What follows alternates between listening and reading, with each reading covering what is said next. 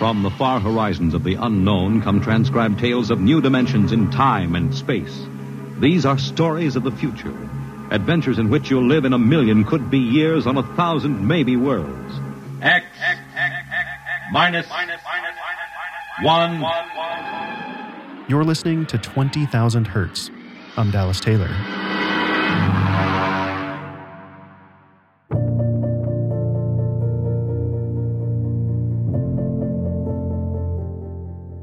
The first radio broadcast began about a 100 years ago. At the time, some people thought that radio technology was a novelty. They believed it was too complicated to be useful. But over time, radio technology became smaller, cheaper, and easier to operate. Eventually, there was a radio in every household and every car. And it wasn't just music or news like today. There were full fledged dramatic stories on the radio. When you listen to a drama instead of watching it, it forces you to dive headfirst into your imagination. In this episode, we're going to take a trip back in time to when radio dramas were king.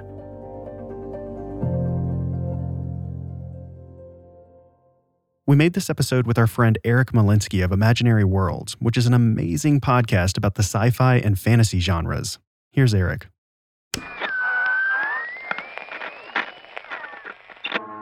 When Emory Braswell was growing up in the 1930s, he used to love listening to radio drama serials. Well, I listened to The Shadow. Who knows what evil lurks? The Lone Ranger. Jack Armstrong, the All American Boy. I've got the dragon's eye ring on my finger, Uncle Jim. But Emory's parents restricted the amount of radio he could listen to, especially at night. Although they made exceptions if Joe Louis was boxing or if the president was addressing the nation. And then one night in October of 1938, Emory heard his father's Model A Ford pull up to the house, and he thought he heard Franklin Roosevelt on the radio. Citizens of the nation, I shall not try to conceal the gravity of the situation that confronts the country. So I ran down and got in the car. My mother was sitting there too. And I said, what, what, What's happening? And he said, Well, there's some kind of story going on about an invasion. We're being invaded by Mars or something. My father sounded skeptical. I wish to impress upon you, all of you, the urgent need of calm and resourceful action. So I, I, listened to it, and sure enough, there was somebody supposedly from either the State Department or the government, as my family would say, talking about a meteor that had crashed in New Jersey. And there were beings coming out of it, and they were destroying all the local militia and stuff. The monster is now in control of the middle section of New Jersey and has effectively cut the state through its center. Communication lines are down from Pennsylvania to the Atlantic Ocean. One of the fascinating parts about the program was it was a music program, and they would interrupt the music for bulletins coming from Jersey. Ladies and gentlemen, we interrupt our program of dance music to bring you a special bulletin from the Intercontinental Radio News. At 20 minutes before 8 Central Time, Professor Farrell of the Mount Jennings Observatory, Chicago, Illinois, reports observing several. I was just wide eyed listening to it, trying to decide, well, is this all happening or not? My father was kind of skeptical because when it was over with, he says, I think it's a hoax. As I said, we the business about the music going on and bulletins coming made it seem much more real. Near Columbus Circle, I noticed models of 1939 motor cars in the showrooms facing empty streets. Then, when the program was over, it seemed to go back to regular programming, and we couldn't understand. And we listened for further announcements, and nothing came. So my father said, That proves it's a hoax. And, you know, I took it seriously. Eventually, they learned that they had been listening to War of the Worlds, adapted by Orson Welles. Neil Verma teaches radio history at Northwestern University, and he says there's a reason why young Emory Braswell thought he heard Franklin Roosevelt during that show. There's a moment in the War of the Worlds broadcast where the Secretary of the Interior comes on the, you know, the microphone in the world of the fiction. And originally that piece was written to be not the Secretary of the Interior, but President Roosevelt. But the CBS network said, no, no, no, you can't have President Roosevelt's voice if it's not actually President Roosevelt. People will get confused, we'll get in trouble, we can't do it. And so Orson Welles says, okay, well, we'll change it to the Secretary of the Interior. And then the actor who portrayed the role goes up to Welles, according to legend, and says, Well, I don't know how the Secretary of the Interior sounds. And Welles says, Don't worry, he sounds just like Roosevelt. I mean, that's the achievement of War of the Worlds, I think, is it sounds like the weather forecast. It sounds like a radio show playing music, and then gradually it shifts. That's Richard J. Hand. He teaches radio drama at the University of East Anglia in the UK. And I think that's one reason it had such impact is that understanding we can take a genre and then jump a form and use uh, the, the, the structures and formula and conventions of another form in order to tell a story.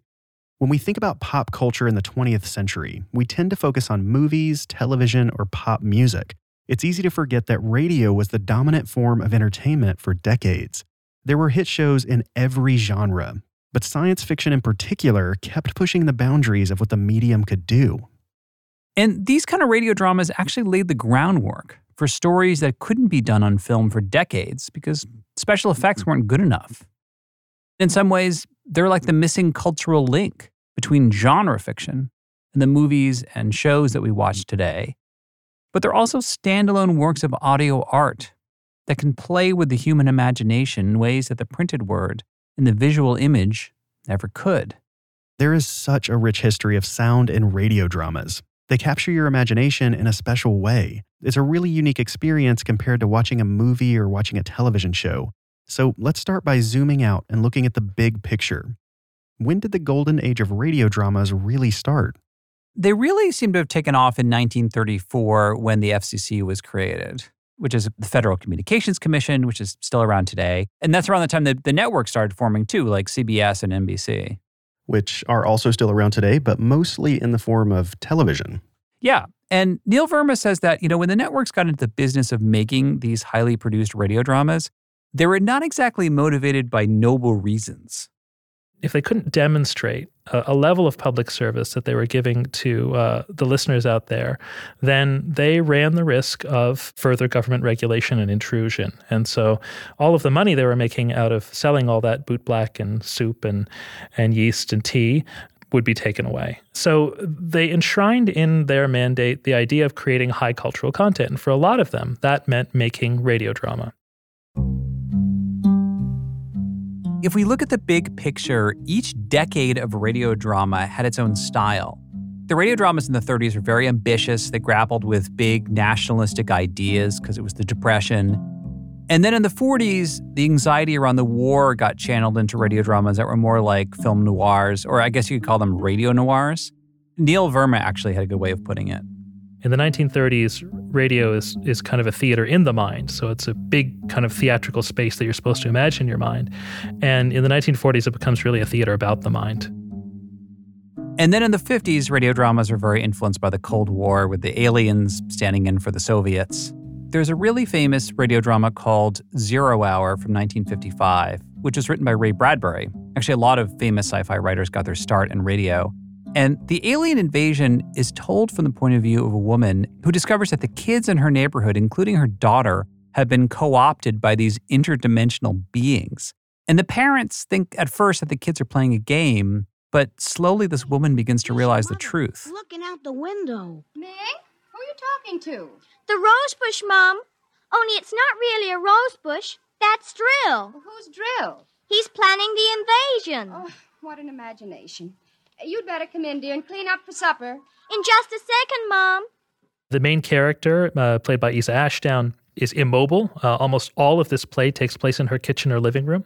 Most of the interplay between her and her daughter, the ones where she comes to suspect that the daughter is collaborating with this evil alien, happen at just outside the edge of our earshot. Mom? Dad? Are you in the attic? Henry, listen. That's Mink. Mink, we've got to save her. Henry, don't you understand? She's leading them. What? She's leading them. She's on their side, Henry. Oh, please, God, forgive them. The children on their side? She told us, but we wouldn't believe her. Shh, listen. They're coming up. Oh, God. Mom? Dad? We know you're in there. God, that is so eerie. I love it. Yeah. Uh, you know, I think a lot of people have a misconception that radio dramas from this era were really goofy or naive. Yeah. I mean, I used to think that it was just like two guys banging coconuts together in front of a microphone, being like, look, the horse is coming. yeah, exactly. But and that was true for some radio serials, especially the ones aimed at kids. But when I listened to these shows, I couldn't believe how dark and weird they were. Well, for that era, how exactly was the FCC okay with that? Well, it's funny because the FCC was more concerned with like obscenity or overt political messages, or as we heard earlier, you can't have someone impersonate Franklin Roosevelt. But radio was not under the same kind of moralistic code that Hollywood was back then, where they were really restricted by what kind of stories they could tell or couldn't tell. And Neil Verma thinks it's because censors really feared the power of visual images, but they underestimated the power of audio to create images in our mind almost everyone talks about radio as a blind medium, which is a kind of peculiar way of thinking about a medium. Like no one talks about sculpture as a deaf medium. And so it's it's strange to characterize or essentialize a medium by something it can't provide. People who kind of are boosters for the medium will say, don't talk about what, what radio doesn't have, an image, and talk about how its images can be more malleable than images that take on some kind of physical visual form. Okay, so now I'm really intrigued. Eric, can you give me some more examples of this really dark stuff? Well, thrillers were the dominant format, especially in the 40s, but they weren't just spy thrillers or detective shows. A lot of these radio dramas are what we would categorize as horror today. Some things that we might think of post George Romero's Night of the Living Dead, this kind of unhappy ending, you're getting it in the 30s and 40s. Again, that's Richard Hand you know, and, and one one great example of that was uh, Arch Oboler's play Burial Services, which is about you know a very Edgar Allan Poe-esque story about a young woman being buried alive in a coffin, and we hear the inside of her head, a kind of stream of consciousness because she's not dead, she's in a catatonic uh, fit or, or whatever it might be, um, but no one rescues her. Unfortunately, there's no recording of that particular piece, but the response was phenomenal. You know, and there was lots of letters of complaint and shock and disgust. And Arch Oboler thought he'd get sacked, but actually, the station were happy saying, wow, if there's this many people complaining, how many people are listening? This is fantastic. A lot of these shows, especially in the 30s and 40s, were live, and listeners really were disgusted. If the FCC decided to clamp down, the networks would simply promise not to do it again, and they couldn't because it was live. The most famous horror story from this era was The Thing on the Fourble Board, which was from an anthology series called Quiet Please. This was around 1948. It's mostly a monologue from an oil field worker, and he's telling the story about he and his friend found an alien creature on a Forble board, which is like a catwalk on an oil rig. And he describes this creature as having the head and torso of a girl but the body of a giant spider. Ugh. But I knew where it came from. It had come from the bowels of the earth, come riding up on the drill pipe as we yanked it out of the well. Come to an alien world and was lost. It stood there dripping with red paint, blood red from head to foot like some horrible dream. And it put its hand on my arm. Its hand was stone, living, moving stone as this character is talking, he's waiting for his wife to come out. And eventually we realize his wife is the creature. We're not a passive listener, we're her next meal. I'm afraid maybe I've fallen. Oh, but it's very beautiful. I can disguise the body in long dresses. She can't hear very well, and when she's hungry, I have to stay out of her way. I found out what she likes to eat, remember? No, no, sit still. Sit still, do. Sit still or I'll have to shoot you. I want you to meet my wife. Or rather, my wife wants to meet you. There she is. Come on in, dear. Oh my goodness. So it's like the difference between reading a book and watching a movie. There's always something that's lost because these words are being tapped into a different part of your brain that are triggering kind of this deeper intellect. Mm. This whole clip is like the perfect example of how I don't want to see any of this stuff. And even if it was visual, you'd lose a lot of this deep inner thought.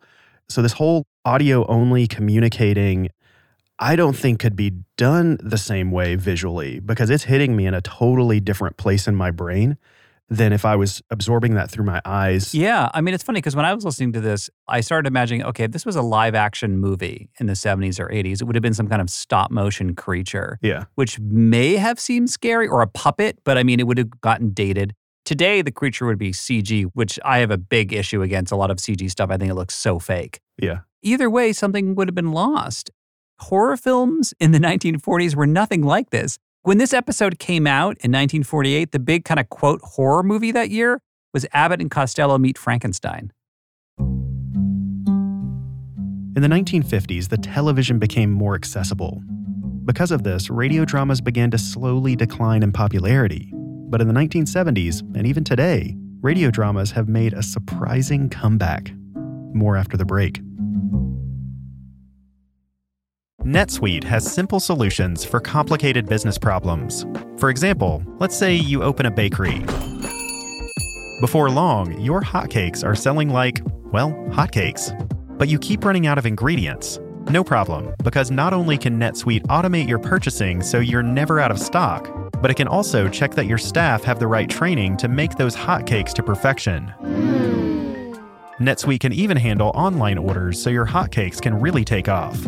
Having one system handling all of this saves both time and money. And if there's two things we all want more of, it's time and money. Okay, so three things if you include hotcakes. That's probably why more than 37,000 businesses have already signed up for NetSuite by Oracle. By popular demand, NetSuite has extended its one-of-a-kind flexible financing program for a few more weeks. Head to netsuite.com slash 20k now to take advantage of this offer. That's netsuite.com slash 20k. netsuite.com slash 20k.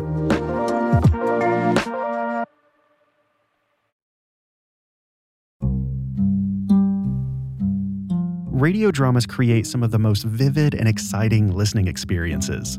But one of the things that fascinated me in researching the history of radio dramas was just how people listened to them.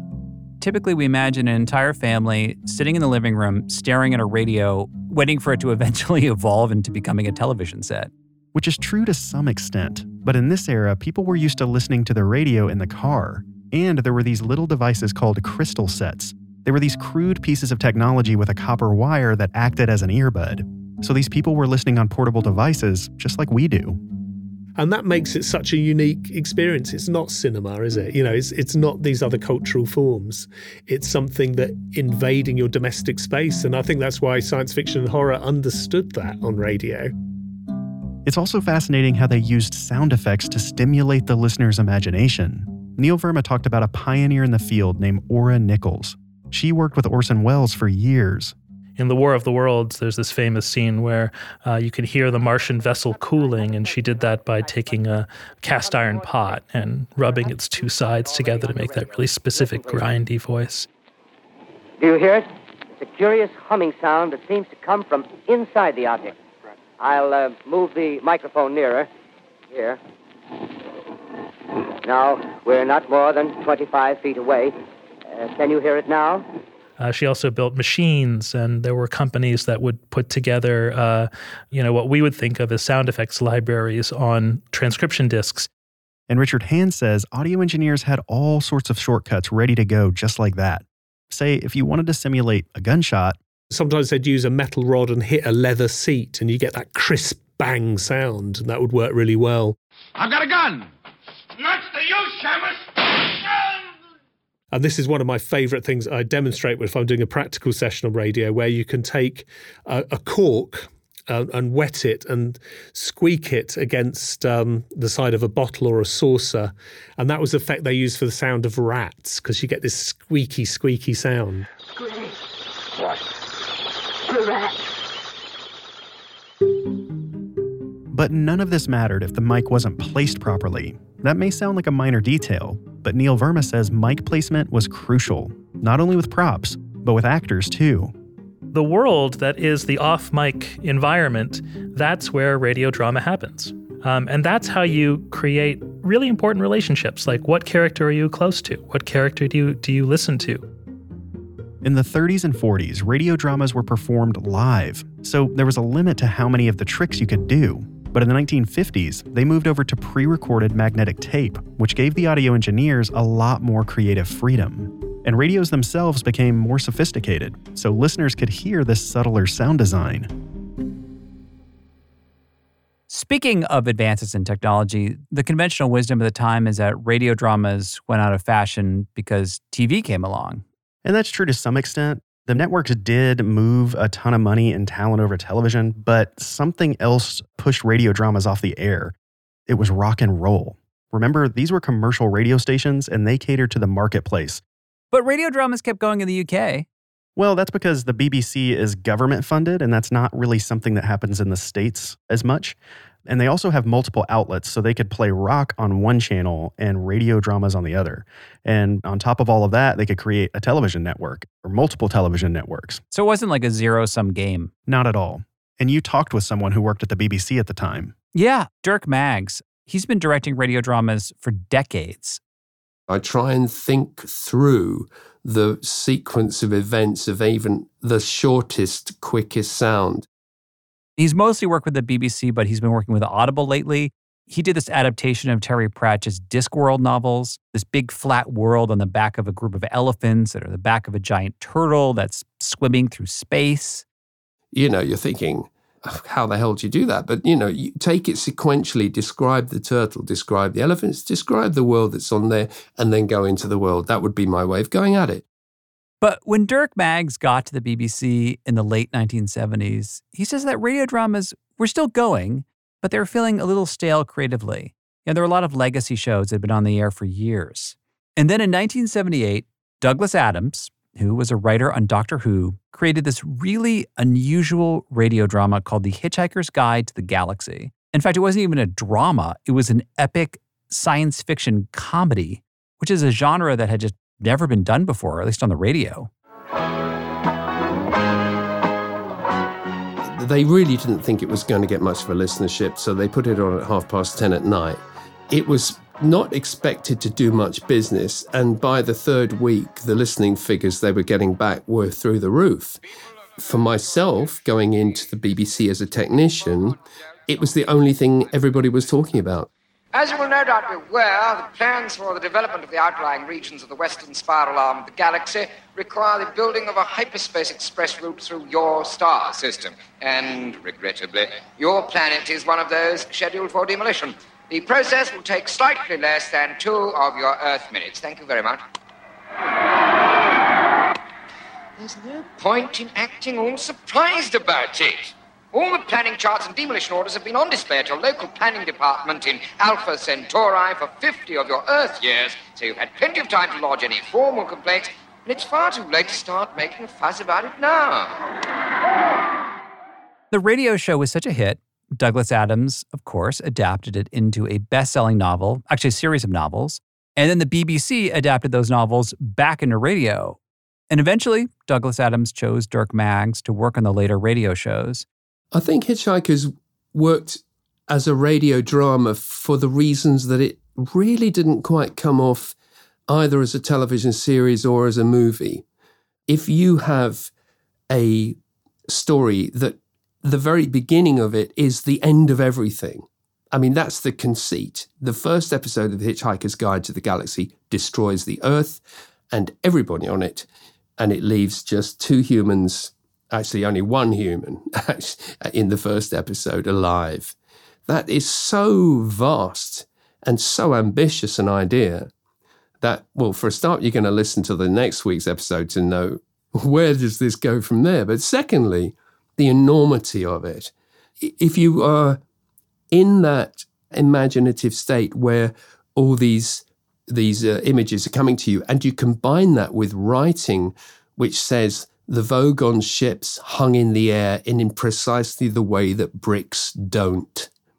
It, you know, it could only be born in an audio medium. It, it's it's too big in a way to combine those elements, and that's the that was Douglas's achievement. Eventually, radio drama got a second life in the U.S. too. Thanks to science fiction again. This is around the same time, late 1970s. NPR was struggling, which is hard to imagine because NPR is a powerhouse today, but it was still pretty new back then. And the president of NPR, Frank Mankiewicz, thought that a radio drama event could bring in new listeners. So he asked John Houseman for advice. John Houseman was an actor and one of the founders of Juilliard. He also worked with Orson Welles back on War of the Worlds. Houseman recommended that they hire an audio engineer named Richard Toscan to create this big radio drama event. Having been handed this hot potato, I went back to John Houseman and I said, um, Okay, you got me this job. How do you think I could develop an audience for public radio in America? How would you do that? Uh, and in his sort of Professor Kingsfield voice, he, after thinking a moment, he said, Create a scandal. This is the late 70s. I mean, at that point, what is still shocking? And then a friend of Richard's said, kind of jokingly, Why don't you do Star Wars on the radio? And he thought, Huh.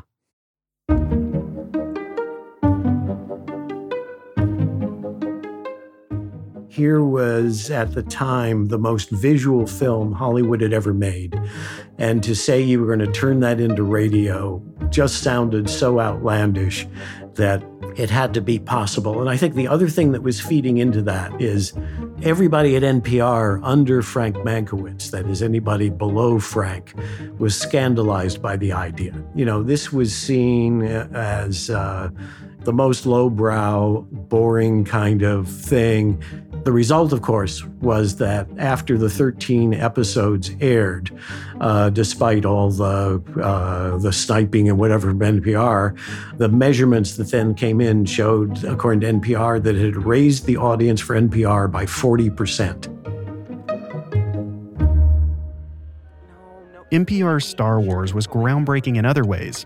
It was also in stereo, which was not common back then. They got Lucasfilm to lend them Ben Burtt's sound effects and the John Williams score.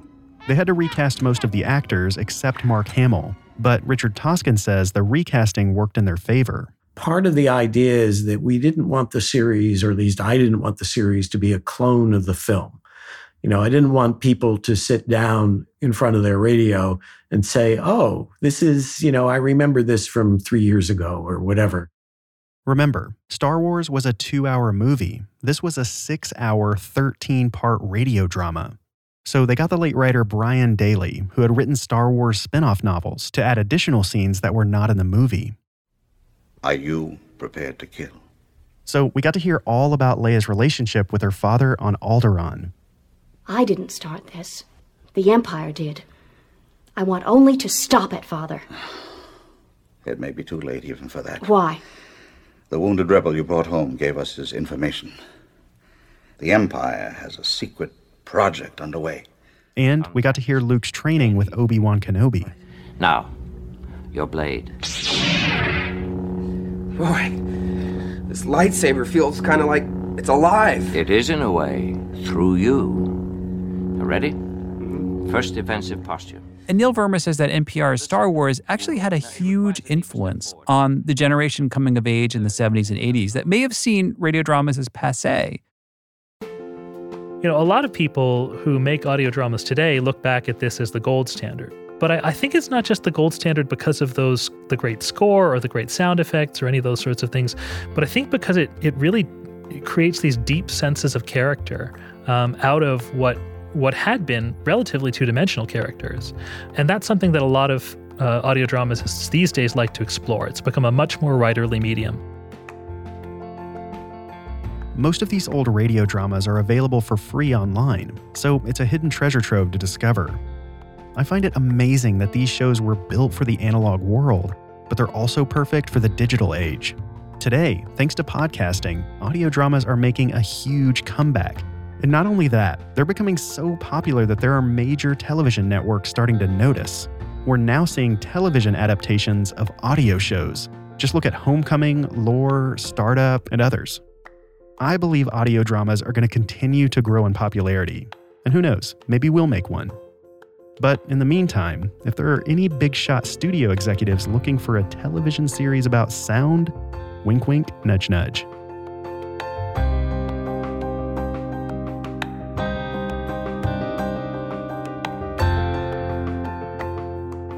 20,000 Hertz is produced out of the studios of DeFacto Sound. Find out more at defactosound.com. This episode was written by Eric Molinsky with help from assistant producer Stephanie Billman. You should take a moment to immediately go subscribe to Eric's podcast, Imaginary Worlds. I have no doubt you'll love it. Just search Imaginary Worlds in any podcast player. Over on the 20,000 Hertz side, thanks to Sam Sneebly, who helped produce this episode, along with Nick Spradlin, who mixed and adapted this episode. Thanks also to our guests, Emory Braswell, Richard J. Hand, Richard Toscan, Dirk Maggs, and Neil Verma. The music in this episode is from our friends at MusicBed, and now you can use their music too. For the first time ever, they now have membership plans. Check it out and sign up at music.20k.org. Finally, you can engage with me and the rest of the 20,000 Hertz team through our website, Facebook, or Twitter, or by writing hi at 20k.org. Thanks for listening.